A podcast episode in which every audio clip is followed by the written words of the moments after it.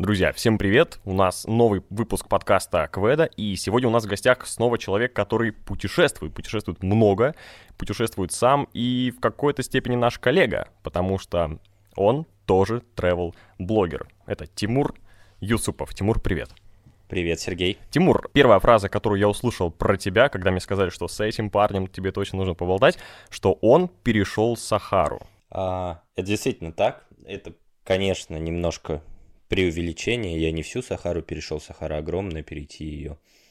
Э, мне кажется, если удавалось кому-то, то в те незапамятные времена, когда там еще ходили караваны. Но я пересек практически 300 километров пустыни от небольшого городка Смара до берега Атлантического океана. Ты наш коллега, ты блогер, и из этого вопрос. Ты вот это сложное такое необычное путешествие сделал из категории «нужно это сделать для контента», «показать, будет круто снять и вот этот экшен, и вот это все», или это был вызов какой-то самому себе, посмотреть, что это такое, не путешествовать там по Европе и Азии, а по песку, где нет ничего? Слушай, ну на самом деле здесь все сочеталось что правильно э, от, отметил, меня как блогера, меня туда позвали, да, как журналиста точнее, мне позвонил редактор и сказал, слушай, хочешь перейти пустыню? Ну и, конечно, тут я недолго думал и сказал, да, сейчас я только договорюсь с семьей и как-нибудь договорюсь со своим работодателем основным, и, конечно, я готов в путь. Но при этом это действительно супер челлендж, э, супер вызов, потому что я до этого ни в какие походы, честно говоря, не ходил. У меня там был опыт ночевки в палатках где-то, в средней полосе России, ну это там день-два, и я никуда ничего не пер. Я приезжал туда, условно, на автобусе, расставлял палатки и в них жил. А тут э, по факту автономная экспедиция на две недели, ты идешь по пустыне, благо ничего на себе не тащишь, потому что все тащат верблюды, ты несешь э, во время переходов только воду и там какой-то э, мобильный гаджет, либо телефон, либо фотоаппарат но все равно каждый день тебе нужно проходить там 25-30 километров э, в жаре, хотя мы были в апреле месяце, это еще не лето, к счастью, и там всего лишь 32 градуса в полдень, а в остальное время ну, градусов 28, но все равно идти по местности, где нет совершенно, во многих местах нет совершенно никаких деревьев и нет совершенно никакой тени, это тяжело. И к этому я не был готов, и мне было дико любопытно посмотреть на себя в этих условиях и как это вообще получится у меня, насколько. Слушай, а как ты решился? Ты сказал, что ты не был до этого в каких-то адекватных таких серьезных походах, и в моей голове человек, который отправляется в Сахару, должен быть, ну, не то что супер опытен, но хотя бы уже побывать в походе, знаешь, вот две недели с рюкзаками, сходить в горы куда-то всерьез, а, походить по там тундре, ну, чему-то такому безлюдному и даже безжизненному получается, потому что в Сахаре, а, насколько я понимаю, особо жизни ты не встречал, правильно? А, на самом деле это заблуждение. Э, Сахара очень населена э, сейчас, э, да и всегда, так. и животными, да, Давай развеем да, этот миф, потому что в моей голове Сахара это гигантская пустыня. А, во-первых, надо понимать, что такое пустыня, да, давай начнем с этого. Пустыня это не барханы, это не бесконечный песок. Такая Сахара действительно есть, но это меньше 10% площади от всей Сахары. Она очень разная. Есть каменистая так. пустыня, есть э, такыра, это такая высохшая глина бесконечная, есть русло рек, ну точнее Э, э, это высохшие русла рек. Их раз в пять лет пройдет какой-то дождик, их буквально очень быстро наполняет водой, но в остальное время они высохшие, ты идешь по этим руслам, где есть какие-то кустарники, есть деревья, э, ты встречаешь животных, как верблюдов, которые там на вольном выпасе. У них очень интересная система. Бедуины их выпускают на несколько лет, на год, там или на два. Они взрослеют, ну, они все с такими метками, кому принадлежит этот верблюд. А потом возвращаются и собирают, подсчитывают, сколько верблюдов прибавилось или убавилось, ну, соответственно.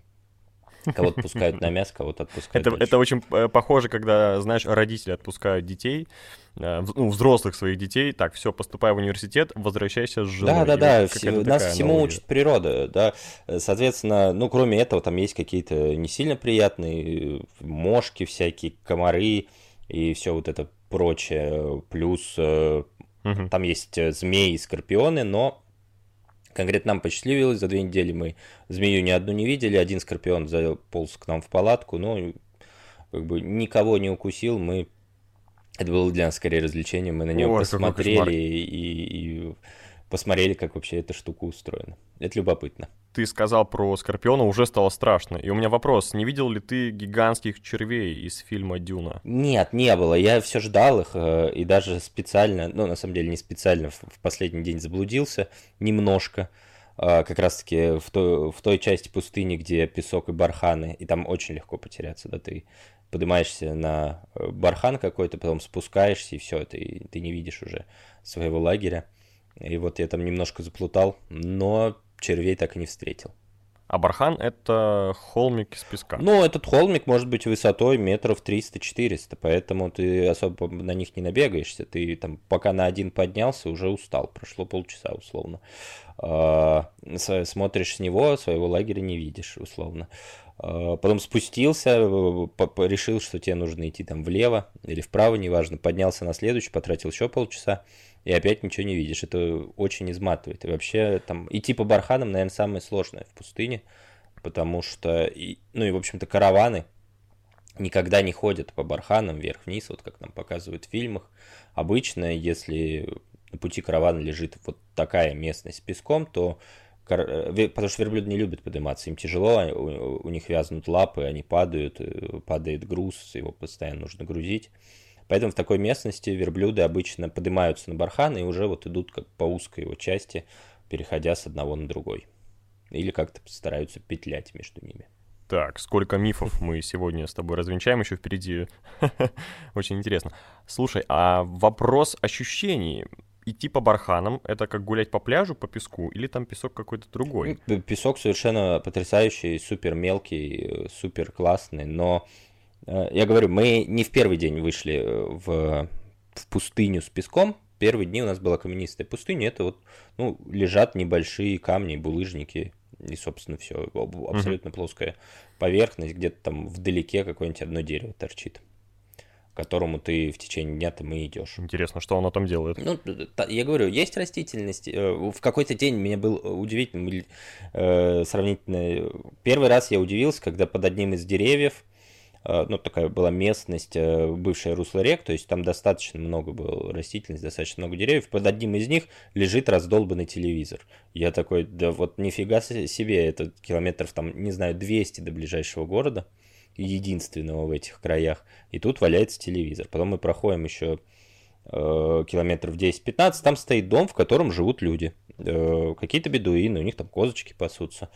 Э, домом это в нашем понимании, наверное, назвать сложно. Это такой скорее сколоченный из каких-то профнастила э, металлических листов строения, но при этом как бы вот там люди живут. А потом через несколько дней мы тоже идем где-то уже, это было ближе к завершению, то есть там до цивилизации недалеко, ну как, сравнительно недалеко, километров 50. И вот мы идем э, с нашей командой, кажется, единственный здесь, и в этот момент нас обгоняет какой-то чувак э, с наушниками в ушах, который совершенно никакого внимания на нас просто не обращает. Ну, как бы, как бы он просто идет по пустыне, а тут какие-то мы. Э, И как бы для него это вообще будто бы обычный случай, и его это совершенно не удивляет. Это знаешь, вот эти истории родителей, которые рассказывали, как они в школу идут, там, через э, канавы, горы, всегда. Это всегда какие-то адские вот истории.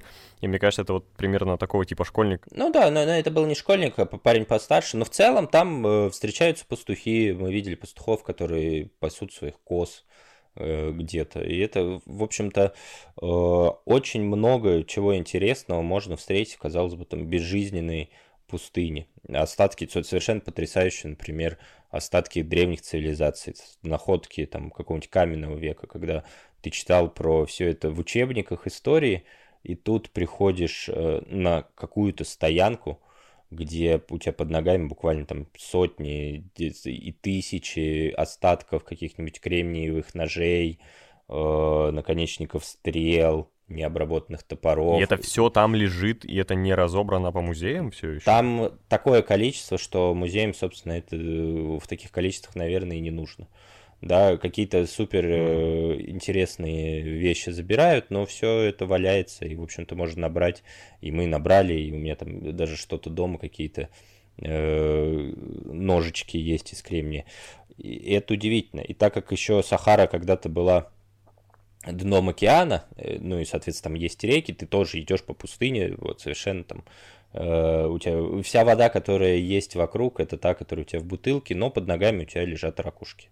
И это тоже, конечно, ты думаешь, офигеть, э, ну, ну как это вообще возможно? Я думаю, в эти моменты появляется ощущение вот этого течения времени, насколько э, давно все было по-другому когда-то там был океан, потом, насколько я там помню, с какого-то курса истории, а, там жили люди, там тысяч, там, 10 лет назад. Потом они занимались животноводством, из-за этого стало меньше деревьев, из-за этого стало меньше дождей, из за этого все высохло, в общем, и человек тоже на это повлиял, получается. А, но э, влияние человека на появление Сахары там, э, не столь велико. Э, это, у нее, Мало где-то районами. Да, да, у нее не, не техногенная природа появления, но, да, конечно, раньше там была саванна, людей жило больше. Э, сейчас тоже, при этом сейчас тоже люди живут, там можно встретить э, э, не только не только там остатки цивилизации в виде вот каменных каких-то изваяний, каменных орудий труда, но и наскальные рисунки, например. Да, там есть какие-то скалы невысокие, горы, горки. Что интересно, их там обычно вообще и нет на картах. Сахара, надо понимать, это регион достаточно мало изученный. А, многие находки, которые там... Сахара — это место, где до сих пор любой человек может быть первооткрывателем. Да, понятно, она очень отличается. Многие едут в Египет, катаются, не знаю, на верблюдах или квадроциклах, и такие, вот, я побывал в Сахаре. Я так тоже был, это была там моя первая поездка, наверное, в Африку, не знаю, лет 10 назад. А, но при этом она совершенно отличается. Я был в четырех странах и в четырех разных местах, э, частях Сахары, и даже вот такие вот, не знаю, супер туристические маршруты, из которых увозят там из all-inclusive отелей, они то сильно отличаются, то, что ты увидишь. Например, мы были в Тунисе когда давно, и там э, э, часть Сахары. Там это... же снимали Звездные войны, да, по-моему? Да, там снимали Звездные войны, планета Татуин. Собственно, э, название Татуин этот получил от названия близлежащей деревни, я не помню, как она точно называется. Ну, типа Татуины называется на местном диалекте берберском. Да, еще мы были в Алжире, где огромные горы, просто невероятно, там, э, не знаю, высотой с девятиэтажный дом, и это все из какого-то достаточно рыхлого материала, они выветриваются, они меняют формы от ветра, и это тоже совершенно по-другому выглядит. Да, в том же Тунисе это высохшие соляные озера на километры, которые там на рассвете или на закате отражают солнце просто как зеркало. И такая Сахара... Это место для очень большого бернингмена. Это место, где можно, мне кажется, пожарить очень большую яичницу, когда светит солнце. Ну, как и везде, в Сахаре. Слушай, а правда э, вот эти слова про то, что ты можешь сковородку положить днем и пожарить яичницу, это работает? Ты не а, это работает, но это работает все-таки летом. Мы были в, в погоду, когда на улице плюс 30-32, и в обед, собственно, главное, что тебе хочется, да. после того, как ты там 15 километров с утра прошел, а подъем ранее. Ты встаешь в 5-6 утра, потому что нужно собрать лагерь, каждый, каждое утро начинается с того, что там э, наши помощники, бедуины, которые и проводники, которые нас сопровождали, они собирают лагерь, ты тоже там по мере сил помогаешь им что-то. Это занимает там час-полтора. Дальше это все грузится на верблюда, и ты идешь до обеда, часов до двух ты идешь. 15, там, 12, 15, 17, по-моему, больше всего у нас было километров, ты, соответственно, проходишь. Когда ты прошел это расстояние, все, что тебе хочется, это поесть, потому что колоссальное количество энергии, конечно, расходуется, ну и попить водички. Э, расчет такой, что за полдня вот эти ты выпиваешь максимум литр воды, потому что если выпивать больше, может быть солнечный удар, э, может быть, в общем-то, нехорошо. Э, воду тоже нужно дозировать. Ну-ка, а расскажи, почему нельзя пить больше воды? Ведь говорят, О. наоборот, при жаре нужно пить воду, чтобы было лучше, а ты еще, получается, теряешь воду. Ты, ты пьешь больше воды, ты больше возмещать. потеешь.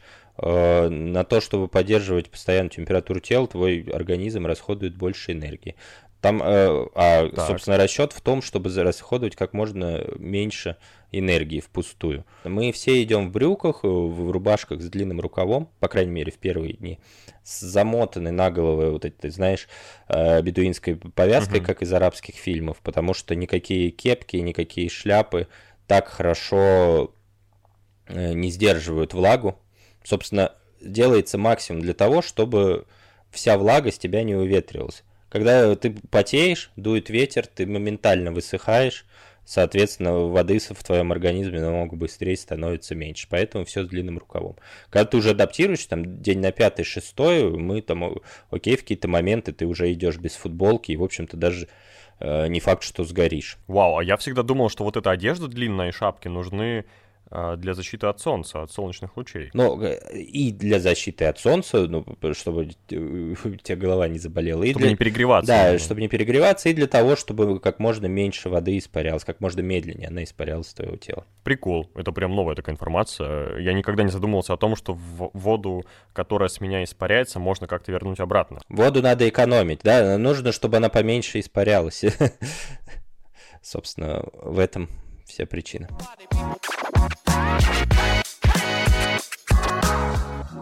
Слушай, давай поговорим про твои ощущения. Это очень необычное путешествие. Это даже не путешествие по горам, потому что в горах гораздо больше изменений ландшафта, гораздо больше происходит вокруг тебя, и твоим глазам есть на что посмотреть. Ну, если это не прям очень высокие горы, где там уже просто снег и ничего больше нет.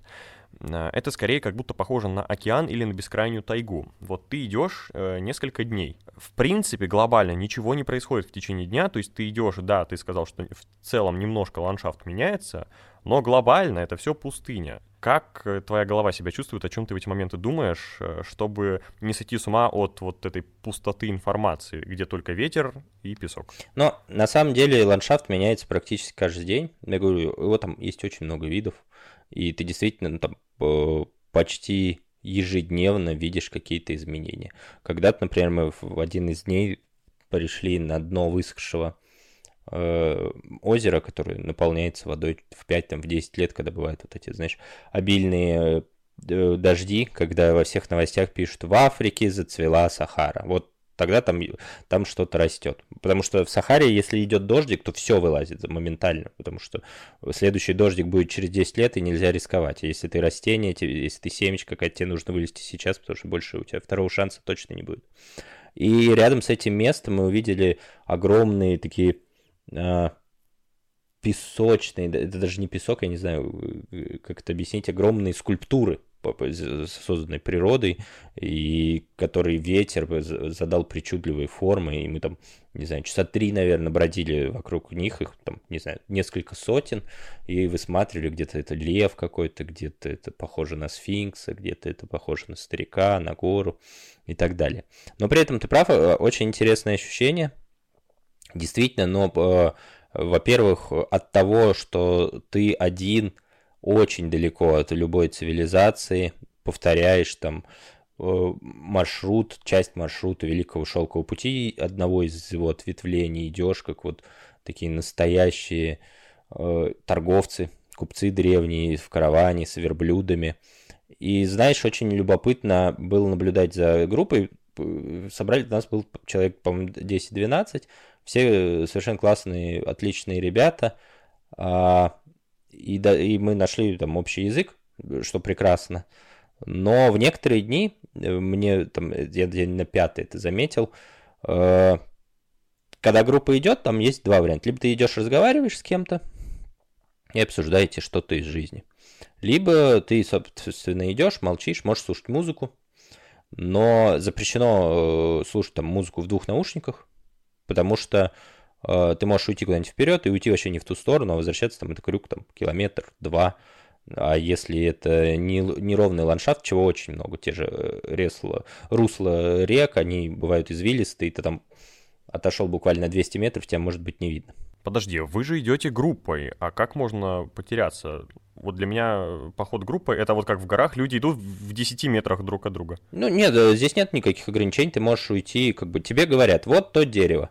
Вот к этому дереву мы идем, если достаточно ровный ландшафт, ну ты к нему ага, идешь. Хочешь, у вас нет такой плотной связи. Да, хочешь, можешь уйти вперед, пожалуйста, идти э, там в километре спереди. Ну, обычно, как это бывает там в, в походах, все те, кто идут первыми, они проходят за день больше, потому что там они чуть-чуть не туда пошли, тут они чуть-чуть не туда пошли. Меньше всех проходят те, кто идет с караваном, те, кто идет с верблюдами, потому что погонщик верблюдов, он в курсе э, про самый удобный маршрут. Тот, через который пройдет э, верблюд, самый легкий. Ну а если ты не идешь рядом с верблюдами, то значит Э, ты, скорее всего, чуть-чуть больше пройдешь. И, соответственно, в некоторые дни ты идешь разговаривать, в другие дни ты просто идешь, думаешь о чем-то своим, своем. И удивительно было, насколько люди, не, не сговариваясь, синхронизируются в тот момент, в какие именно дни ты э, хочешь поговорить, и, и, и у тебя есть собеседник. Ну, ты просто вдруг начинается день, вы начинаете идти, и как бы все разговаривают. А в другой день никто не хочет разговаривать, и там вы просто идете, и там полдня молч, молчит, там 10 человек практически. Ну, меняясь какими-то фразами, э, которые там важны для коммуникации на маршруте. При этом ничего не обсуждаешь. И это было очень странно и дико интересно, как влияет. Ну, то есть на это влияет пустыня, на это влияет, не знаю, погода, э, ландшафт, еще что-то, просто может быть общая накопленная усталость. Но почему происходит так, что все люди одновременно вдруг не хотят разговаривать в этот день, или наоборот хотят, вот это, конечно, загадка, и это мне было прям очень непонятно и интересно. Такие энергетические волны общения. Да, да, да. Слушай, а ты сказал про погоду. Какая там погода? Если дожди — это редкое явление, то что там еще может происходить? Там же всегда солнце. Или нет? А, может быть, ветер. Мы не попадали прямо в, в, в, какой, в какую-то бурю. А, попадали в неприятный ветер. Самый неприятный это ветер вот той части, где есть песок, потому что у тебя все в этом песке, он везде, искупаться тебе за две недели, в общем-то, негде. Можно э, купаться в поилках для верблюдов, собственно, по всей Сахаре есть поилки для верблюдов. Верблюд идет там день-два, а дальше ему нужно... Заправки. По, да, попить, потому что иначе он становится злой, он становится слабый, он начинает кусаться и вообще ведет себя отвратительно. Поэтому вот эти поилки, они там с древних времен расставлены, сейчас там есть... Мы были в марокканской части, э, на территории Северной Африканской Демократической Республики, но она оккупирована с, по-моему, 67 -го года Марокко. Вот, и там э, на какие-то гранты саудовских королей ставят еще и новые эти поилки. Вот можно в этих поилках искупаться, но как бы э, не то, что сильно хочется. Это все-таки вода такая техническая, э, не самая чистая. Для питья люди ее не используют, но только верблюды пьют. Поэтому там, а когда ты идешь, потеешь, и на тебя летит песок, ты весь в этом песке, понятно. Ну, тут ты его там, не знаю, влажной салфеткой вечером лицо протер пять раз, пять черных салфеток отложил, и вроде как немножко чище себя чувствуешь. Но нужно привыкнуть э, в пустыне, что что бы ты ни ел, ты всегда это ешь с песком. Важное правило – никогда не стискивать до конца зубы во время приема пищи. О, ты вот говоришь, и у меня в ушах уже этот вот звук это скрежет. то, что вообще кайфа не, не приносит никакого. Да, потому что ты просто сотрешь эмаль и испортишь все зубы. Поэтому не даже так как бы долго и монотонно превращаешь это все в кашицу, но э, при этом не, никогда не смыкаешь зубы до, до, до упора. Такое правило. Слушай, какой момент, да, об этом как бы и не думаешь, наверное, даже когда идешь в поход такой, ну, песок, ну уж как-нибудь разберемся, а потом получается, что ты ешь песок в буквальном смысле. Да, ты его ешь, ну, как бы, там, во вкусе-то он не, не то, чтобы прям сильно чувствуется, а вот э, в том, что нужно просто привыкнуть жевать по-другому, как ты обычно, в общем-то, никогда не жевал до этого. И это да, это прям действительно нужно... Э, действительно к этому нужно привыкнуть. С какими мыслями ты вышел из этой пустыни? Вот ты говоришь, что изменения какие-то ландшафта есть, то есть с ума ты не сходил. Я почему на эту тему так акцентируюсь? Потому что когда я сам был эм, на Эльбрусе, например, у нас была ночь восхождения, вот она очень длинная, mm-hmm. там где-то 10 часов ты идешь, еще у нас была пурга, и ничего не видно, и 10 часов у тебя нет для мозга никакой информации, ни э, визуальной, потому что белое все, ты даже горизонт не понимаешь, где, у тебя видимость 10 метров. Нету звука никакого, потому что я не брал наушники, только ветер. Нету запахов, нету вкусов, и мозг начинает сходить с ума, как пытки. И я уже вспомнил всех, там, всех простил, всех, знаешь, там, э, все истории повспоминал, на разных языках почитал, стихотворение вспомнил, записал. Прошло 40 минут таким образом. И еще 9 часов. И вот я поэтому и ассоциирую себя, вот этот горный поход с Сахарой, и думаю, А если вы не разговариваете, то о чем люди думают такое количество времени, там уже на второй, на третий, на четвертый день? А, ну, э, все-таки э, Сахара кажется намного разнообразнее такого э, восхождения на Эльбрус. Ты идешь весь день, mm-hmm. ты действительно в течение этого дня можешь не разговаривать. Но вечером ты собираешься у костра, вы собираетесь у костра, вы готовите еду, вы едите эту еду, вы пьете чай бесконечно и общаетесь, обсуждаете день обсуждаете работу друг друга, кто чем занимается. Это был такой, по сути, авторский тур, в котором я был там как журналист приглашенный, но это люди, которые купили этот тур и поехали в него, да, и они совершенно с разными предпочтениями, он совершенно не дешевый, просто любопытно с людьми общаться, зачем там такие немаленькие деньги люди платят за то, чтобы просто э, две недели идти, да, у всех там разные причины, кто-то хочет проверить себя, кому-то приелся обычный отдых и хотелось попробовать что-то другое. Кто-то уже не первый раз в Африке и захотел исследовать ее вот в таком формате. И это постоянные разговоры, и это, наверное, там э, одна из самых ценных вещей и самых любопытных э, в этом путешествии, потому что это невероятно круто узнавать людей, общаться и там реально, мне кажется, мы сдружились за там две этих недели, чуть даже больше которые находились вместе. Вообще прошло уже в, в каком? В 21 году я был, два года с половиной, но мы все продолжаем общение. Недавно э, руководитель нашей группы читал как раз э, лекцию в Москве в одном из пространств, рассказал про пустыню, про другую ее часть, он, потому что достаточно часто водят такие экспедиции, и вот они собираются в Мавританию этой осенью. Он как раз рассказывал про мавританскую часть Сахары, и Э, я с удовольствием пошел, пообщался с теми, с кем э, мне удалось познакомиться во время во время той поездки. Да, люди в походах, во-первых, это самое ценное, во-вторых, это иногда может быть самое страшное, потому что если вы не сошлись или у кого-то характер сломался, это беда, и приходится всем с этим как-то работать и мириться. Ты бы повторил это? А, знаешь, как э, когда я выходил из пустыни, я, конечно, считал, что нет, в жизни мне это больше нафиг не надо. А, Достаточно. Ты, ты, ты выходишь как бы во всех анонсах значит, э, рисовалась такая очень красивая картинка. Мы закончим наше путешествие на берегу Атлантического океана.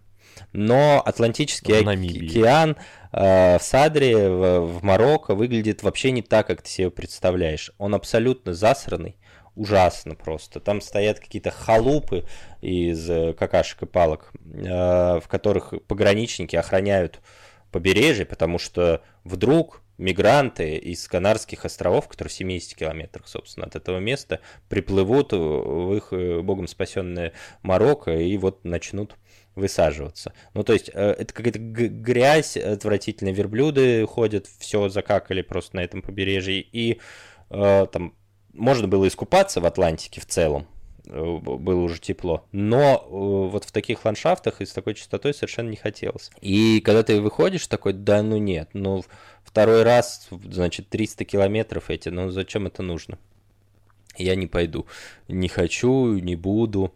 И вообще, зачем мне это нужно? Но при этом через полгода меньше меня позвали в Алжир. Э, и Э, я, конечно, не думая согласился. Ну, во-первых, потому что там Алжир одна из самых закрытых стран, в которые не так просто попасть, а тут э, обещали помочь с приглашением и с визой. Ну и во-вторых, там опять же была поездка по Сахаре, не такая утомительная, не такая сложная, по-моему, всего 2, 2 или 3 ночи в пустыне, и еще и на внедорожниках, а не пешком.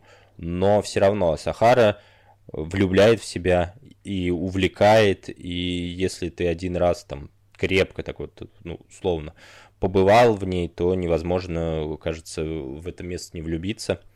Например, Дима, который организует э, такие туры, он один из немногих вообще не то что в России, в мире, кто организовывает многодневные переходы по Сахаре.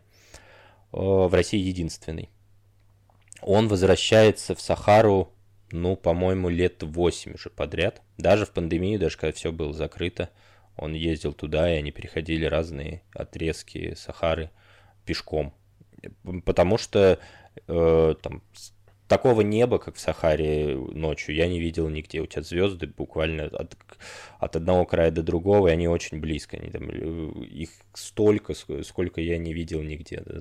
их можно фотографировать на обычный телефон, и получаются какие-то совершенно невероятной красоты астрофизические картины. А, пейзажи, которых, э, которые там встречаются, тоже нигде не увидите. И это, конечно, э, заставляет э, влюбиться. Очень хочется вернуться в таком же, причем формате. Я бы с удовольствием еще раз бы прошел там две недели.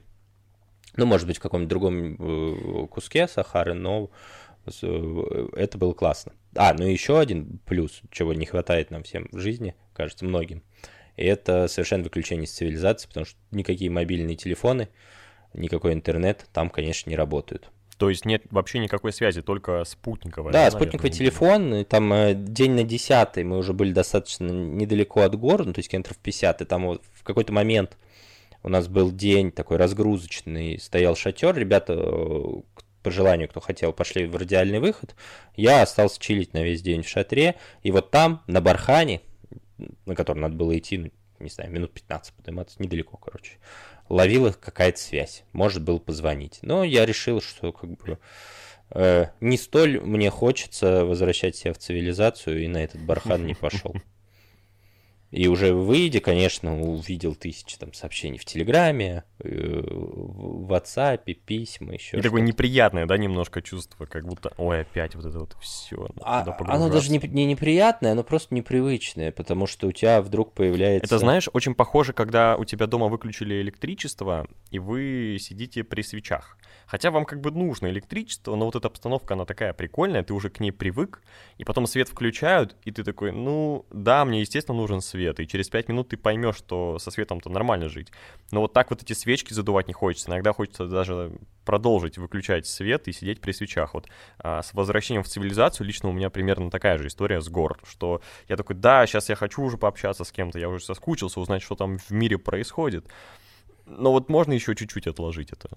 Да, э, такое ощущение есть, ну и, и конечно, ты там скучаешь по близким, по, по, по друзьям, и вообще интересно, что происходит в этом мире, но э, не настолько, э, чтобы как бы... Резко. Чтобы резко, да. У меня была показательная история, она э, может быть э, не очень культурная, я ее расскажу, а потом если будет надо, вырежете. Мы после выхода из пустыни отправились в отель. Там э, в последний день, э, там есть городок Аляюн, собственно, столица этой области. Э, такой достаточно большой город, в котором размещен огромный контингент ООН, примерно половина населения, наверное, города. И там есть хорошие отели. Ребята в основном остались в гостевом доме. Это был последний завершающий день, а мы там с парой с парой ребят решили, что мы хотим вот, значит, в самом классном отеле в этом городе переночевать, ну, прям отдохнуть, смыть себя. Я думал, я буду купаться раз 10, смывать себя вот, э, вот эту всю грязь. Но выяснилось не, удивительное, что, оказывается, двух раз достаточно, чтобы э, смыть себя всю пыль Сахары, набранную за две недели. Но показательная история про то, насколько человек быстро отвыкает от цивилизации, в том, что Э, значит, э, в номере есть унитаз, которого я не видел, значит, две недели. И я, извиняюсь, я сходил в туалет и ушел. И я вышел в, уже в, в номер, подошел к кровати, думаю, господи, там же есть кнопка слив, то, чего нету в Сахаре, да, никакой кнопки слив нигде нету, я вернулся и смыл. Я думаю, офигеть, это так быстро, ты так быстро превращаешься просто э, в существо, которое расти, какие-то социальные навыки э, и привычки просто теряются. Ну, а, и, я сначала себе удивился, испугался, потом думаю, ну, с другой стороны, они действительно мне не нужны. И мой организм решил, что раз в две недели они мне были не нужны, ну, наверное, и дальше можно также продолжать. Собственно, э, все эти социальные навыки вернулись так же быстро. Как раз говорят, что привычка же формируется сколько там, две недели, 21 день, но вот у тебя почти. А, мне кажется, было бы смешно, когда ты снова вернешься в поход в Сахару, ты сначала первые два дня в Сахаре будешь искать эту кнопку, наоборот. Или говорить, Алиса, выключи свет. Да-да-да, в одной из поездок э, достаточно давно я решил, что нужно полностью отключиться от там э, цивилизации, от работы, еще от чего-то. И я удалил, у меня вся работа в мессенджерах сконцентрирована в основном, и я удалил все мессенджеры, в которых общался там по каким-то вопросам передал все дела, э, нашел людей, кто меня может на это время заменить в целом. И как бы, ну, сказал, если что, звоните или пишите смс -ки. И первые дни ты достаешь телефон из кармана, разблокируешь его, а как бы э, в мессенджерах... не, смотришь. Да, не только работа, но еще же все новости уже давно там. Э, смотришь на него, блокируешь и кладешь в карман. Ну, просто потому, что ты понимаешь, что он тебе больше ни зачем не нужен. Ну, типа, сделать фотографию, окей, ты его достал, сфотографировал. Все, телефон в руке больше не нужен. И, и вот здесь, в Сахаре, примерно такая же история. Ты тоже первые пару дней достаешь телефон, э, смотришь на него, как на новые ворота, и такой, а, ну окей, все, он больше не нужен. Это похоже на пустой холодильник, который ты пытаешься проверять, все равно вдруг там что-то появится. Да-да-да. Ну и, кстати, промежутки увеличиваются. Вначале это происходит, там, не знаю, раз в 15 минут, раз в полчаса, потом раз в час, раз в пару часов, а потом уже пару раз в день ты включаешь телефон, просто смотришь. Ну, у меня там еще аудиокнижка была, и я заметки э, писал, фиксировал, по, по этому телефону я как-то пользовался. А ребята, кто, у кого не было там книжки или музыки, и кто ничего не писал, они как бы и не включали телефон. Вот у них где-то там на дне рюкзака и валялся по 10 дней. Да, я с тобой согласен, что это такие эмоции и впечатления, которые хочется продлить даже после выхода из э, вот этого похода. Например, попытаться перестроить свое взаимодействие с телефоном, может быть, попробовать меньше с ним в жизни общаться, там, сохранить режим сна, вот этот в 5 утра вставать. Но обычно держишься неделю, на моем опыте, потом снова как-то, ну, в обычную такую же городскую жизнь приходится вливаться. У меня по Сахаре к тебе последний вопрос. Ты сказал, что это стоит дорого. Ты можешь сказать, сколько примерно стоит такой тур вот для клиента, чтобы люди поняли, сколько стоит поехать в Сахару на две недели вот, вот в такой а, поход? Я могу ошибаться, кажется, это стоит порядка 2-3 тысяч евро. Точную сумму я не помню. Это сам поход, то есть без перелетов, там, без визы. Это вот от точки до точки. Виза там зависит от страны, ну, то есть тоже Марокко виза не нужна, да, еще дополнительно перелет. Ну, соответственно, на время тура у тебя все включено. Э, питание, проживание в отелях до и после.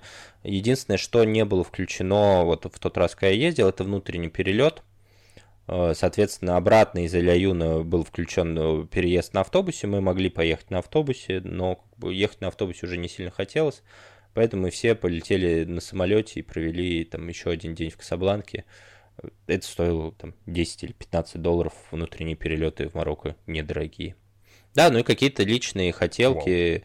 Э, не знаю, там угощения купить, сувениры. Это все понятно, что не входит, тоже нужно докупать. Ну, то есть примерно вот такой трип на две недели с нынешним курсом доллара-евро, это где-то 400, там даже с копейками, тысяч рублей будет стоить, если считать перелет. Ну, я, я думаю, до 400 э, все-таки, потому что там перелет будет тысяч там 70-90 стоить, ну да, и сам тур от 200 до 300 тысяч примерно. В общем, друзья, кому интересен вот такой формат, пожалуйста, копите деньги, тратьте деньги. А, это кажется очень дорого, но на самом деле стоит понимать, что это очень эксклюзивная вещь, там, там идет мало людей, там идут затраты на верблюдов, им нужно что-то пить и так далее. Но и всякие походы, например, в горы, Гималай, Эвересты стоят сильно дороже. Насколько я знаю, восхождение на Эверест стоит около миллиона рублей если не больше. И это вообще в какой-то базовой комплектации. Да, тут знаешь, сейчас э, я, чуть добавлю про стоимость, да, чтобы было немножко понятнее, откуда берутся такие цифры. Там у нас в караване было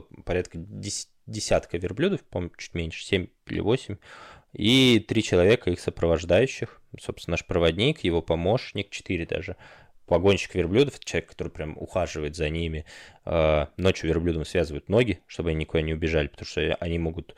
Это не самое умное животное, оно просто может куда-нибудь уйти километров на 5, потом их с утра собирают. Их связывают им ноги по паре, задние и передние. Они могут ходить, но далеко они вот так упрыгать не могут. И верблюдов, э, как удивительно, для караванов, для экспедиций в Сахаре не так уж много. В той части, где мы ходили, там их просто нет. Там есть верблюды, которые катают туристов, вот полдня.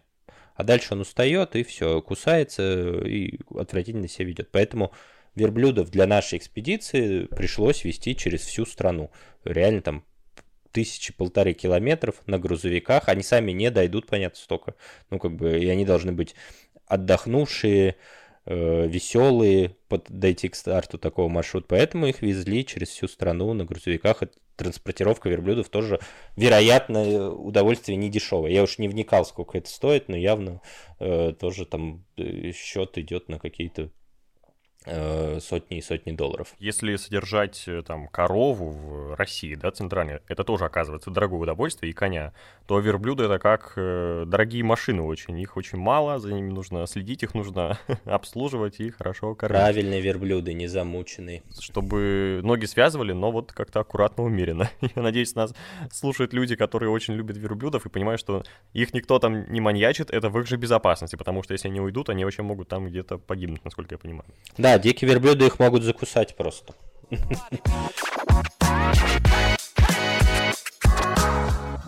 Тимур, расскажи про свой блог. Ты ведешь в всяких там запрещенных граммах, в телеграммах, в общем, все, что заканчивается на грамм. О чем ты рассказываешь? Это просто про твои путешествия и эмоции? Или ты даешь э, какие-то советы? Вот я слышал, ты даешь именно советы, как путешествовать бюджетно, а не за 400 тысяч рублей. Да, я достаточно давно путешествую и достаточно давно об этом пишу. Мне кажется, уже лет 12. Я начинал когда-то давно в ленте.ру как редактор рубрики путешествия, потом занимался в многих там разных местах, и, и сейчас часто пишу как спецкор для всяких изданий. У меня всегда, с самого начала, там блог уже, мне кажется, больше 6 или 7 лет, в Телеграме последнему, который я веду. Раньше там были какие-то ЖЖ, еще что-то. А, всегда оставалось достаточно много материала, который там, в, мой, в те медиа, в которые я писал, не подходил по тем или иным причинам. Не формат, а, какие-то маленькие, короткие, важные заметки, но которые там ни в одну рубрику попасть не могут. И, собственно, так у меня появился блог. И там действительно я собираю всякие советы бюджетных путешествий. Частенько бывают какие-нибудь подборки недорогих авиабилетов за который можно недорого куда-то улететь.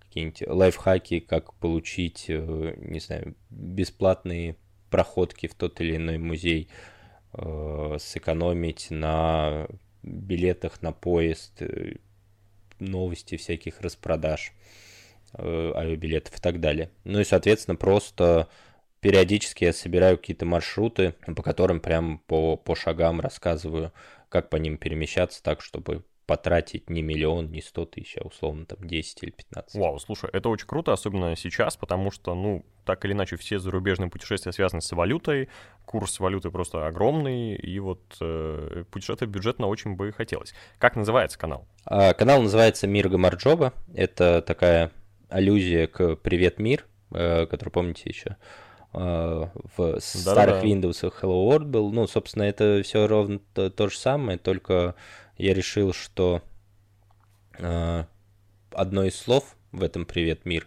должно быть не на русском языке, чтобы показать, что вообще канал о нескольких языках. А когда я его... Э, и обо всем мире. А когда я его стартовал, у меня как раз планировалось э, путешествие в Грузию, поэтому э, ничего оригинальнее, чем приветствие на грузинском языке я не придумал. Так оно и закрепилось, и поэтому с таким названием живет и существует все прекрасно. Тимур, расскажи про какой-нибудь максимально полярный опыт своего путешествия. Например, вот Сахара, мы уже услышали, что это такое дикое, э, относительно одинокое, и вот это все. Ты был много где еще. Что было максимально противоположным по опыту и впечатлениям? У меня почему-то в голову какой, знаешь, Шанхай приходит. Наверное, по количеству людей, да, действительно, это Азия. Я вот э, этой весной у меня был такой достаточно длинный, длинная поездка двухмесячная по Юго-Восточной Азии. Мы были, базировались на Пхукете семьей и оттуда выезжали там, в Бангкок, в Куала-Лумпур и в Сингапур. И вот, наверное, Сингапур это диаметральный опыт, когда это супергородская цивилизация, э, совершенно современная, Э, в которой огромное количество людей, толпы много где, но при этом э, удивительно не похожие на тот Сингапур, который рисуется э, с картинок. Да, все, наверное, видели эти сюжеты, когда тебе показывают Сингапур и рассказывают, что здесь за то, что ты выкинешь бычок, тебя посадят в тюрьму за то, что ты жуешь жвачку на улице, тебя расстреляют. Ну, я не помню, какой... ну, в общем. э, все очень-очень строго. Это какой-то, знаешь, э, сплав Северной Кореи и Швеции, где очень любят ухаживать за мусором, его перерабатывать, и очень любят расстреливать людей. Да, ну вот вроде там какая-то максимальная чистота должна быть, судя по новостям, и вообще э, все запрещено, но ты приезжаешь и выясняешь, что... И все в камерах же. И выясняешь, что люди на улицах курят, просто они знают, где расположены камеры, Э, на газонах достаточно много мусора, ну точно меньше, чем больше, чем в центре Москвы. Э, какие-то бомжи периодически спят в парках, и, и ты такой, а как это так? Как так происходит? Э, потом я начал читать и, и, и гуглить про это, и выяснилось, что там в Сингапуре в том же, оказывается, вообще есть теневой рынок там лекарств и всяких запрещенных вещей. Ты думаешь, вау, ничего себе оказывается, вот так, и, и триады там есть китайские, ты думаешь, вот это да, как удивительно. Э, картинка отличается от того, что на самом деле.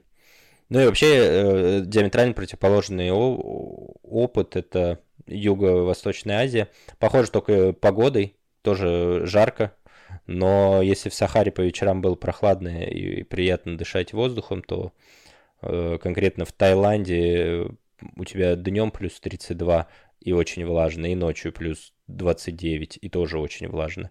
И, в общем-то, в целом из-под кондиционера вылазить не хочется ни днем, ни ночью. Ну да, видишь, с точки зрения людей и вот э, цивилизации, наверное, после таких поездок, после, э, не знаю, какой-нибудь рабочей поездки в Азию или отдыха, возможно, как раз в Сахару-то улететь и очень снова захочется. Да, я, я люблю еще очень русский север и с удовольствием езжу на русский север. Там вот как раз э, это такая наша Сахара. Очень немного людей, очень достаточно суровая природа, где-то очень суровая. Э, и там есть время о том, чтобы на то, чтобы подумать, э, сам себе и поговорить с самим собой, понять что-то там про то, что ты делаешь, куда ты идешь, где ты находишься в этот момент. У нас один из предыдущих выпусков был с Алексеем Жирухиным. Э, это мужчина, который путешествует на север. Мы с Алексеем месяц назад виделись, даже меньше месяца, мы, да, мы с ним знакомы. И... Какой тесный мир. Да. Вот, и мы с ним как раз беседовали об этом всем. Да, русский север, он, он, он прекрасен. Все едете на русский север.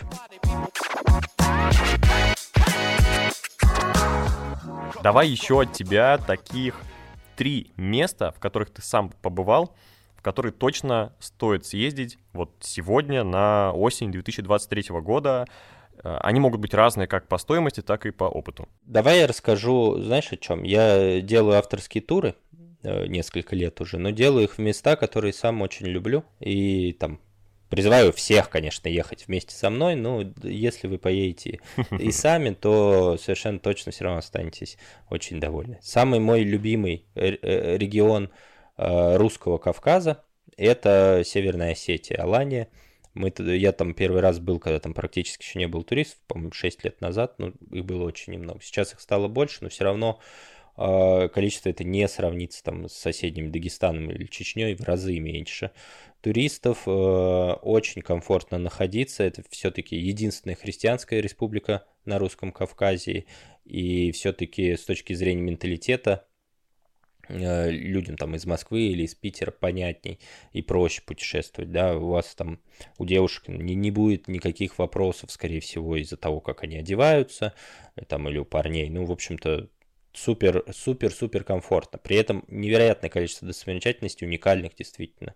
Например, э, там одно из моих э, самых любимых мест, э, самых, наверное, эффектных мест, которые на всех туристов производят впечатление, на всех путешественников, это Даргавский некрополь. Это самый большой некрополь на Кавказе, там порядка 95 таких небольших домиков, которых на протяжении 400 лет хранили людей. В каждом из этих домиков там по 100, по 200 человек было захоронено. И это, конечно, и некрополь стоит на таком склоне горы высоком, э, в, но э, в точке, где соединяются два ущелья, это выглядит потрясающе. Ну и много-много чего другого в Осетии есть. Поездка туда совершенно недорогая. Там билеты до Владикавказа можно на распродажах найти тысяч э, за 5, э, за 6. Вот, наверное, это одно из направлений, которое точно нужно посетить. Ехать туда, э, наверное,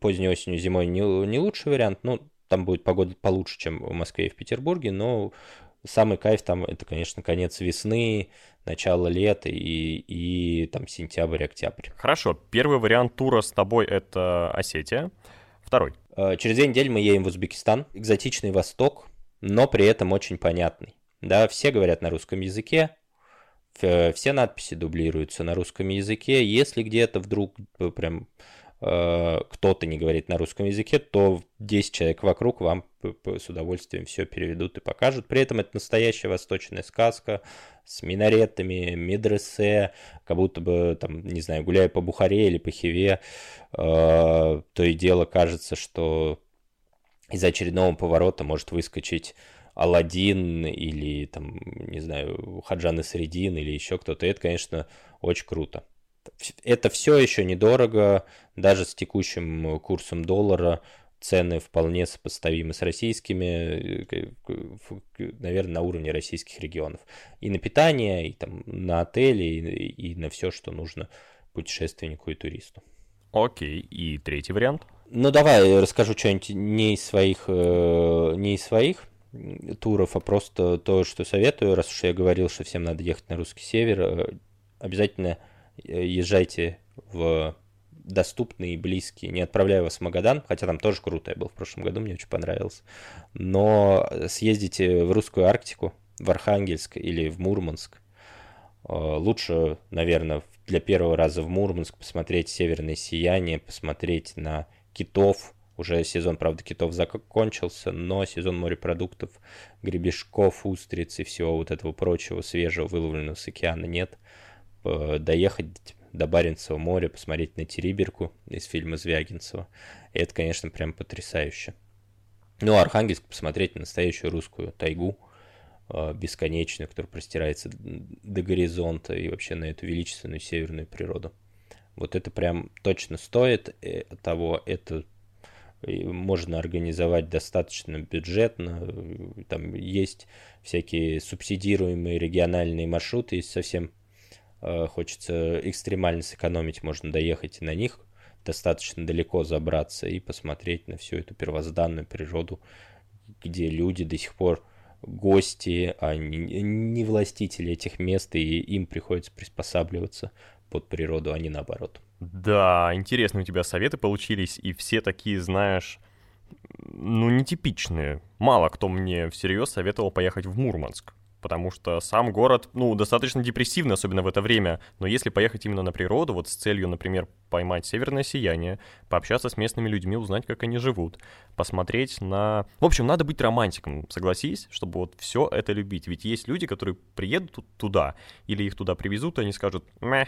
Но Мурманск действительно не то чтобы такой город, где хочется задерживаться больше, чем на день, и, и там я, хотя я очень люблю города, но из Мурманска надо уезжать. Э, надо уезжать на природу подальше, в Териберку, на полуострова, Средний Рыбачий. Это просто невероятный восторг, невероятной красоты природа. И, и такого действительно мало где можно увидеть. Ну, а, а если поближе, кстати, ну, может доехать до э, Вологодской области или Карелии, это тоже уже север, и там тоже потрясающие виды, потрясающие закаты, рассветы, белые ночи и красотища как раз успевайте доехать до Карелии, потому что там осень заканчивается достаточно быстро, хотя это осень весьма теплая, но где-то в середине октября уже золотая осень проходит. Может быть, в этом году будет чуть-чуть побольше, поэтому успевайте туда приехать, посмотреть, покататься по нашим красивым дорогам, потому что я снова напоминаю, что я тоже сам из Карелии, много всего там объездил и всех туда призываю. Тимур, спасибо тебе большое за твои истории. Это было действительно что-то новое. Мы, видишь, развенчали с тобой несколько мифов, узнали много новых фактов и узнали, что можно путешествовать бюджетно, если вы подписаны на канал Мир Гамарджоба. Спасибо. Я желаю тебе удачи в следующих путешествиях, больше тебе подписчиков, чтобы э, люди, которые тебя смотрят, они тоже вдохновлялись, тоже путешествовали, ведь путешествие — это то, что делает всех нас богаче. Хотя иногда это очень дорого. Вот такой парадокс. Всем пока. Спасибо, всем пока.